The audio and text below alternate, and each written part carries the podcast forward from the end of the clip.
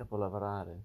Il lavoro mobilita l'uomo, nobilita chi non lo è ancora, scandaglia il tempo, mentre la busta paga, dazio, e traduce in azione l'ozio, ormai orfano del padre dei vizi, figlio dei troppo sazi.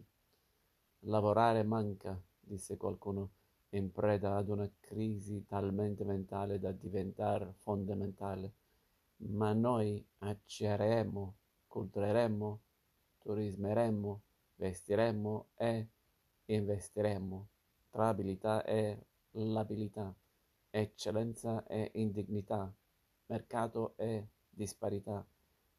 Mendicheremo, affameremo, perché riameremo poi medicheremo, anche se forse non guariremo né noi né gli altri, perché non sappiamo ancora lavorare ad arte, capolavorare. Tanti ingegneri, amministratori non vogliono capolavorare, lasciando colposamente al caso manutenzioni urgenti che fanno crollare gallerie o ponti, anche umani.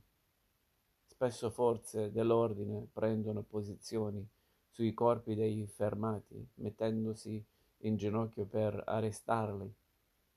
Ma in arresto ci va un cuore, anche quello del problema, come imparare a capolavorare, con etica, professionalità, formazione, norme, costituzione, o si deve cambiare dimensione capaci di essere altrimenti pronti a rispettare, salvare, rieducare cambiando la costituzione interiore?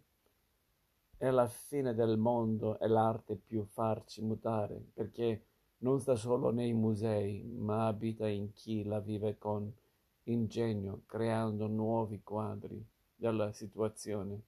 La domanda è, la politica sta capolavorando a regola d'arte per cambiare Ministero del lavoro, leggi, qualità, sicurezza, bellezza, diritti, persone, anima o segue linee di partito, propaganda, interessi, campagne elettorali, perenni, retorica, forse, ma di ritorno da quella di chi detiene certi poteri appare completamente andato.